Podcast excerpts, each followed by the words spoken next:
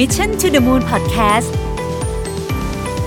สวัสดีครับ ยินดีต้อนรับเข้าสู่ Mission to the Moon Podcast นะครับคุณอยู่กับประวิทยานุสาหะครับ วันนี้จะมาชวนคุยเรื่องการลงทุนนะครับถ้าเรานึกถึงนักลงทุนที่มีชื่อเสียงมากที่สุดของโลกนะครับนอกเหนือไปจาก Warren Buffett Benjamin Graham หรือ Peter Lynch แล้วเนี่ยหนึ่งคนที่หลายท่านน่าจะเคยอ่านงานเขียนหรือผ่านตากับบทความที่เรียกได้ว่า เวลา publish ออกไปแล้ว งานเขียนเขียนออกไปแล้วเนี่ยเกิดประเด็นการถกเถียง หรือนำมาวิเคราะห์ในวงกในวงกว้างนะครับเเขาคนนั้นก็คือ Ray Dalio นะครับผู้ก่อตั้งและผู้บริหารของ Bridgewater Associates นะครับเป็น hedge fund ที่ใหญ่ที่สุดในโลกนะฮะณตอนนี้เนี่ยมีสินทรัพย์ที่ดูแลอยู่ 160,000 ล้านเหรียญนนะครับ คิดเป็นเงินไทยด้วยเรทกลมๆนะก็ประมาณ 4.8 ล้านล้านบาทนะครับ ต้องบอกว่าเรดาริโอเนี่ยเป็นผู้เขียนหนังสือ Principle ซึ่งผมพูดถึงบ่อยมากๆนะฮะแล้วก็ในในเว็บไซต์เนี่ยผมเขียนสรุปไว้นะครับ สรุปหนังสือเนี่ยสาหน้านะฮะนี่คือสรุปนะฮะแล้วก็มีเรื่องราวที่น่าสนใจเยอะมากนะครับ วันนี้นี่ผมขอหยิบเอาคำแนะนำสำหรับผู้เริ่มลงทุนและบทเรียนที่น่าสนใจจากเรดาริโอมาเล่าให้ฟังนะครับ โดยข้อมูลนี้ผมเอามาจาก cnbc.com นะที่เรดาริโอเขียนหรือกล่าวผ่านช่องทางโซเชียลมีเดียของเขานะครับ สำหรับบางคนที่อาจจะมองว่าการเรียนรู้เรื่องการเงินเป็นเรื่องที่น่าจะเข้าใจได้ยากนะครับ แต่เราก็คงปฏิเสธไม่ได้ครับว่า คีย์สำคัญที่ทำให้เรามีอิสระหรืออิสรภาพทางด้านการเงิน สามารถเกษียณได้อย่างปลอดภัยนะฮะไม่ไม่เครียดเนี่ยนะครับ ก็คือการนำเงินที่เราสามารถทำทำมาได้เนี่ยนะครับ ไปทำงานต่อให้เรานะครับ ก็คือจริงๆเนี่ยมันมีคำพูดหนึ่งเนาะ money never sleep เงินนี่ไม่เคยหลับนะฮะ อเค ทีนี้เวลาพูดถึงเรื่องของการลงทุน คนที่ยังใหม่อยู่เนี่ยนะครับ ก็คำแนะนำอันนี้น่าจะมีประโยชน์นะครับเรดาริโอเนี่ยเขาพูดถึงการลงทุนว่าสำหรับคนมือใหม่นะฮะที่กำลังจะเริ่มลงทุนเนี่ยนะครับสเต็ปสำคัญ 3 ข้อคืออะไรนะฮะ step ที่1นะครับเริ่มต้นที่การออมก่อนนะฮะอันนี้ก็น่าจะพื้นฐานนะครับ ทุกคนเราก็รู้กันดีอยู่แล้วว่า ต้องเริ่มต้นจากการมีเงินก่อนถึงจะไปลงทุนได้ก็เงินมาจากไหนก็มาจากการออมนั่นเองนะครับ Ray Dalio ก็แนะนำให้เราออมเงินเช่นเดียวกันนะฮะสำหรับ Ray Dalio เนี่ยเขากล่าวไว้บอกว่าการออมเท่ากับเสรีภาพ ความปลอดภัยและความมั่นคงนะครับเขาแนะนำให้เราถามกับตัวเองว่าเราจะอยู่ได้นานแค่ไหน โดยไม่มีรายได้เข้ามาเลย เราต้องการอิสระและความปลอดภัยขนาดไหนกี่เดือนกี่ปี และตรวจสอบให้เราแน่ใจว่าเรามีมากกว่านั้น นะครับเขาเล่าให้ฟังว่าในช่วงที่เขาเริ่มทำงานเนี่ยเขาทำงานเพื่อสร้างความปลอดภัยด้านการเงินด้วยการเก็บออมเงินให้ได้ 6 เดือนนะครับหลังจากนั้นเป็นปีๆเลยนะเขาถึงเริ่มคิดเรื่องอื่นๆนะฮะแล้วเขาก็แนะนำให้คนที่เพิ่งเริ่มต้นลงทุนทำแบบเขาเช่นกันนะครับเพราะฉะนั้นต้องเริ่มต้นจากการออมเงินก่อนนะฮะ step ที่ 2 คือการสร้าง portfolio ที่หลากหลาย ขั้นตอนต่อมาเมื่อเรามีเงินจากการออมแล้วนะครับ ก็ ต้องตัดสินใจว่าจะทำยังไงกับเงินนั้นนะครับ Ray Dalio บอกว่าการเก็บเงินของคุณทั้งหมดไว้ในบัญชีออมทรัพย์เนี่ยก็คงไม่ใช่วิธีการที่ดีเท่าไหร่เรื่องนั้นเราก็คงจะทราบกันดีอยู่แล้วนะครับเพราะว่าเงินมันก็มูลค่าลดลงไปเรื่อยนะฮะแล้วก็ดอกเบี้ยตอนนี้ก็แบบโอ้โหต่ำมาก อย่างเช่นในสหรัฐเนี่ยดอกเบี้ยออมทรัพย์อยู่ที่ 0.1%นะฮะน้อยแบบน้อยสุดๆเลยนะฮะฝากล้านได้พันหนึ่งอะไรเงี้ยนะฮะโดยประมาณโดย consumer price index หรือว่าดัชนีราคาสินค้าผู้บริโภคเพิ่มขึ้น 2.7%ในปีที่ผ่านมาก็แปลว่าเงินของคุณลดค่าลงนะถ้าเปิดฝากไว้ในบัญชีออมทรัพย์ ดังนั้นเพื่อป้องกันเงินออมของคุณจากการสูญเสียมูลค่าเนี่ยทางเลือกที่ดีที่สุดเนี่ยก็คือการนำเงินไปลงทุนเพื่อเปลี่ยนเป็นทรัพย์สินที่หลากหลายนะครับที่สามารถเพิ่มมูลค่าได้มากกว่าตราเงินเฟ้อเรียนเรียนรู้การกระจายเงินสดของคุณไปสู่สินทรัพย์อื่น ๆ ที่ไม่ใช่เงินสด เช่น หุ้นพันธบัตรหรือสังหาริมทรัพย์นะฮะ พอร์ตทั่วไปเนี่ยจะถูกแบ่งระหว่างพันธบัตรและหุ้นอย่างละ50 50 แต่ว่าเรย์ดาริโอก็ยังบอกว่าแบบนี้ไม่เรียกหลากหลายนะครับในหนังสือของเขาเนี่ยเขาบอกว่าการรักษามูลค่าพอร์ตโดยรวม จากความผันผวนของราคาตลาด คือการกระจายความเสี่ยงและสร้างสมดุลของการลงทุนแต่ละครั้งนะครับตัวอย่างอันนี้เป็นตัวอย่างเฉยๆนะครับขอเน้นว่านี้คือตัวอย่างเฉยๆว่าการกระจายพอร์ตเนี่ยที่เขาพูดถึงในหนังสือเนี่ยมันคือประมาณไหนนะครับ30%หุ้น 40%พันธบัตรระยะยาว 15%พันธบัตรระยะกลาง 7.5%ทองคำ7.5%เป็นสินค้าโภคภัณฑ์เนี่ยพวก commodity พวกนี้นะครับ แล้วเขาก็เสริมเลยว่าพอร์ตเนี่ยมันต้องมีการปรับนะไม่ใช่ว่าตั้งมันแล้วก็ทิ้งไว้อย่างนั้นนะฮะก็ต้องปรับสมดุลอย่างน้อยก็ปีละครั้งนะครับการผสมผสานและกระจายพอร์ตนั้น จะทำให้เกิดผลดี ไม่ว่าจะเกิดการเติบโตหรือหดตัวของเศรษฐกิจ หรือมีการเปลี่ยนแปลงของอัตราอัตราเงินเฟ้อไม่ว่าจะเพิ่มขึ้นหรือลดลง นะครับ ทีนี้ step ที่3นะฮะต้องเรียนรู้วงจรของตลาดในระยะยาว อันนี้ผมว่าเป็นอันที่ดีมาก ๆ เลยนั่นเป็นคำแนะนำที่แบบดีมากเลยนะฮะ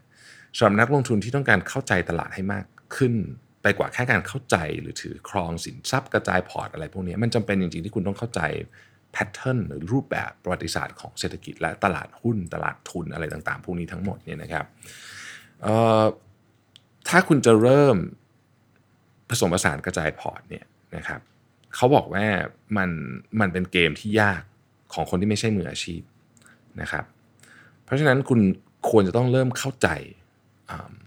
วงจรของตลาดก่อนนะฮะคำพูดหนึ่งที่เป็นคำพูดคลาสสิกของเขาเลยก็คือว่าเรียนรู้วิธีซื้อเมื่อคนอื่นต้องการขาย และเรียนรู้วิธีขายเมื่อคนอื่นต้องการซื้อนะครับยกตัวอย่างนะฮะหลังจากเกิดวิกฤตการทางการเงินในปี 2008 หรือที่เรา รู้จักกันในนาม hamburger crisis เนี่ยหลังจากนั้นก็มีการฟื้นตัวของตลาดหลังจากสภาวะถดถอยทำให้เกิดการทำให้เกิดตลาดกระทิง หรือ bull market ยาวนานนะครับถ้านับไป 10 ปีหลังจากที่ Lehman Brothers ล่มเนี่ยนะฮะดัชนี S&P 500เนี่ยขึ้นเพิ่มขึ้นมา 130%นะดังนั้นคนที่กลัวการซื้อหุ้นหลังจากเกิดวิกฤตครั้งใหญ่อาจจะพลาดโอกาสที่จะได้รับเงินตอบแทนครั้งใหญ่เช่นกันนะครับแต่แน่นอนนะครับว่าการซื้อพวกนี้ไม่ใช่ว่าอยู่ดีอยากนึกจะซื้อก็ซื้อต้องศึกษาข้อมูลนะฮะ การทำความเข้าใจประวัติศาสตร์ทางการเงินที่ผ่านมาเนี่ยจะทำให้นักลงทุนลดโอกาสในการเสีย เสียเงินหรือก็เพิ่มโอกาสในการได้เงินนะฮะเขาบอกว่าหนึ่งในข้อผิดพลาดที่ยิ่งใหญ่ที่สุดที่คนส่วนใหญ่ทำคือการตัดสินใจว่าอะไรดี โดยการมองว่าเมื่อไม่นานมันนี้มันดี ดังนั้นเมื่อตลาดมีการเติบโตขึ้น พวกเขามาคิดว่านี่เป็นตลาดที่ดี แทนที่จะคิดว่าเป็นช่วงที่ราคาแพง และเมื่อตลาดมีการปรับตัวลงไปมากในช่วงไม่กี่ปีที่ผ่านมา เขาจะมองว่านี่เป็นตลาดที่ไม่ดี และเขาจะไม่มองหาอะไรจากมันเลยนะฮะเป็นคำพูดที่แบบคมมากนะผมว่านะฮะเขาพูดถึงเนี่ยนอกเหนือจากหลักคิดเรื่องการลงทุนเนี่ยอีกเรื่องที่สนใจไม่น่าสนใจไม่แพ้กันนะครับก็คือหลักคิดในชีวิตและการทำงานของเขานะฮะผมเอามาสี่ข้อนะครับที่ที่เขาสอนเราผมคิดว่าเป็นเป็นคำเป็นเป็นหลักคิดที่ดีและสามารถนำไปใช้ได้จริงนะครับ ข้อที่ 1 คือยอมรับความเป็นจริงและหาทางจัดการกับมันนะฮะเป็นธรรมชาติของมนุษย์นะที่จะมีระดับของการตอบโต้ หรือไม่ค่อยยอมรับปัญหา ซึ่งส่วนใหญ่มาจากอีโก้หรืออัตตาของเรานะครับ ไม่ได้คิดมาจาก logic อะไม่ได้คิดมาจากตรรกะนะครับพวกเรามักสร้างภาพความจริงในเวอร์ชันของเรา และพยายามหลีกเลี่ยงปัญหาทั้งทั้งที่จริง ๆ แล้วเนี่ยปัญหานั้นยังคงอยู่ ไม่ว่าจะเป็นบุคคลองค์กร หรืออะไรก็แล้วแต่หากคุณเต็มใจและสนใจที่จะยอมรับความจริงกล้าเผชิญหน้า และจัดการกับปัญหาและข้อบกพร่องของคุณนะครับ คุณจะสามารถสร้างความได้เปรียบทางการแข่งขันได้มาก ๆเลย แต่ความเป็นจริงก็คือแม้ว่าเราจะรู้หรือไม่รู้ตัวก็ตาม การยอมรับความเป็นจริง และเผชิญหน้ากับมันเพื่อหาทางแก้ไขนั้นเป็นเรื่องที่ยากสำหรับคนส่วนใหญ่ แต่มันจะง่ายขึ้นถ้าเราปรับ mindset ของเรา ตลอดเวลาหลายปีที่ผ่านมาเนี่ยเขาได้เรียนรู้วิธีการในการแก้ไขปัญหาของแต่ละปัญหา และทุกครั้งเขาก็สามารถแก้ปัญหาหนึ่งได้ นั่นคือพอเขาแก้ได้ปุ๊บก็ปลดล็อกนะแล้วเรียนรู้หลักการอะไรบางอย่าง และหลักการเดียวกันนี้ก็สามารถใช้ในการแก้ปัญหาอย่างรวดเร็ว ของปัญหาที่คล้ายกับเดิมนะคือไม่ต้องไปนั่งคิดใหม่นะครับเรื่องนี้ใช้ได้กับทุกปัญหาในชีวิตตั้งแต่เรื่องงานไปจนถึงชีวิตส่วนตัว ซึ่งถ้าใครได้อ่านหนังสือ principle เนี่ยเรย์เขาพูดเรื่องนี้ไว้เยอะพอสมควรนะครับข้อที่2นะครับ จงระบุสิ่งที่คุณต้องการอย่างชัดเจน และตั้งเป้าหมายอย่างกล้าหาญถามกับตัวเองแบบชัดๆ จริง ๆ เลยว่าแท้จริงแล้วเนี่ยคุณต้องการอะไรในชีวิต หรือคุณต้องการที่จะสร้างสิ่งใดนะครับในชีวิตของคุณนะเมื่อรู้ความต้องการอย่างชัดเจนแล้วเนี่ยเราก็จะสามารถวัดความก้าวหน้าได้ ว่าเอ๊ะกับเป้าหมายเราเนี่ยมันไปถึงไหนแล้วนะครับ หลังจากที่คุณรู้สิ่งที่คุณต้องการอย่างแน่ชัดแล้วเนี่ยให้ถามตัวเองต่อว่า คุณสามารถใช้ความพยายามเพื่อทำให้บรรลุสิ่งที่ต้องการได้อย่างไรนะครับ และงานของคุณคือการวางแผนดำเนินการตามแผนนะฮะและจงประเมินตัวเองอย่างซื่อสัตย์สำคัญมากนะครับ ประเมินอย่างซื่อสัตย์อย่าเข้าข้างตัวเองเนาะว่ามีความคืบหน้าอย่างไรบ้างเมื่อเทียบกับเป้าหมายที่ตั้งเอาไว้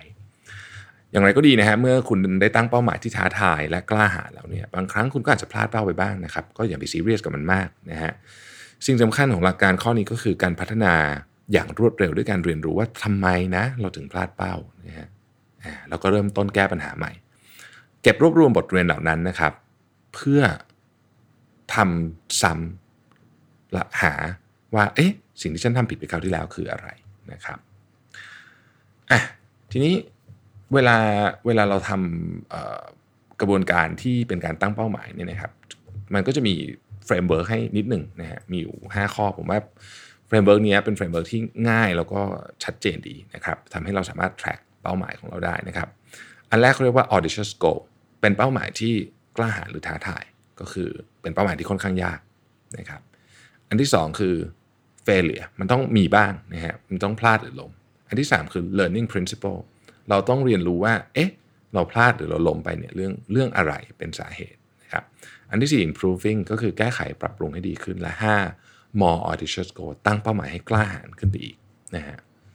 หากทำตามขั้นตอนนี้แล้วเนี่ยนะครับเราจะเริ่มเห็นความก้าวหน้าในตราเร่งที่เร็วขึ้นนะครับนั่นก็เป็นเพราะว่าเรามีหลักคิดในการแก้ปัญหาที่ได้เรียนรู้มาจากลูกก่อนหน้านั้นนะคือเราไม่ต้องคือ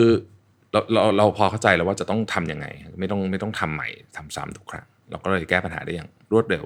ขึ้นในอนาคตนะครับ ข้อที่ 3 จงทิ้งอัตราหรือว่าอีโก้เนี่ยไปที่หน้าประตูนะฮะเราทุกคนเนี่ยมีความคิด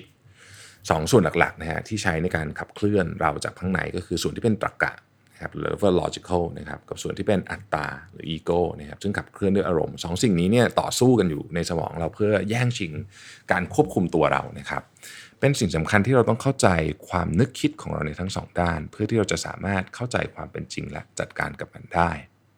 และทำให้เราสามารถตัดสินใจเรื่องต่างๆ ได้ดีที่สุดเรย์เขายกตัวอย่างพนักงานคนหนึ่งที่ส่งอีเมลหาเขาและให้คะแนนประสิทธิภาพการทำงานกับเขาเท่ากับ D ลบในการประชุมบริษัท โดยอีเมล ฉบับนี้เนี่ยพนักงานคนนี้เขียนว่าเรย์คุณสมควรได้รับ D ลบสำหรับการทำงานของคุณในวันนี้ในที่ประชุม คุณไม่ได้เตรียมตัวเลย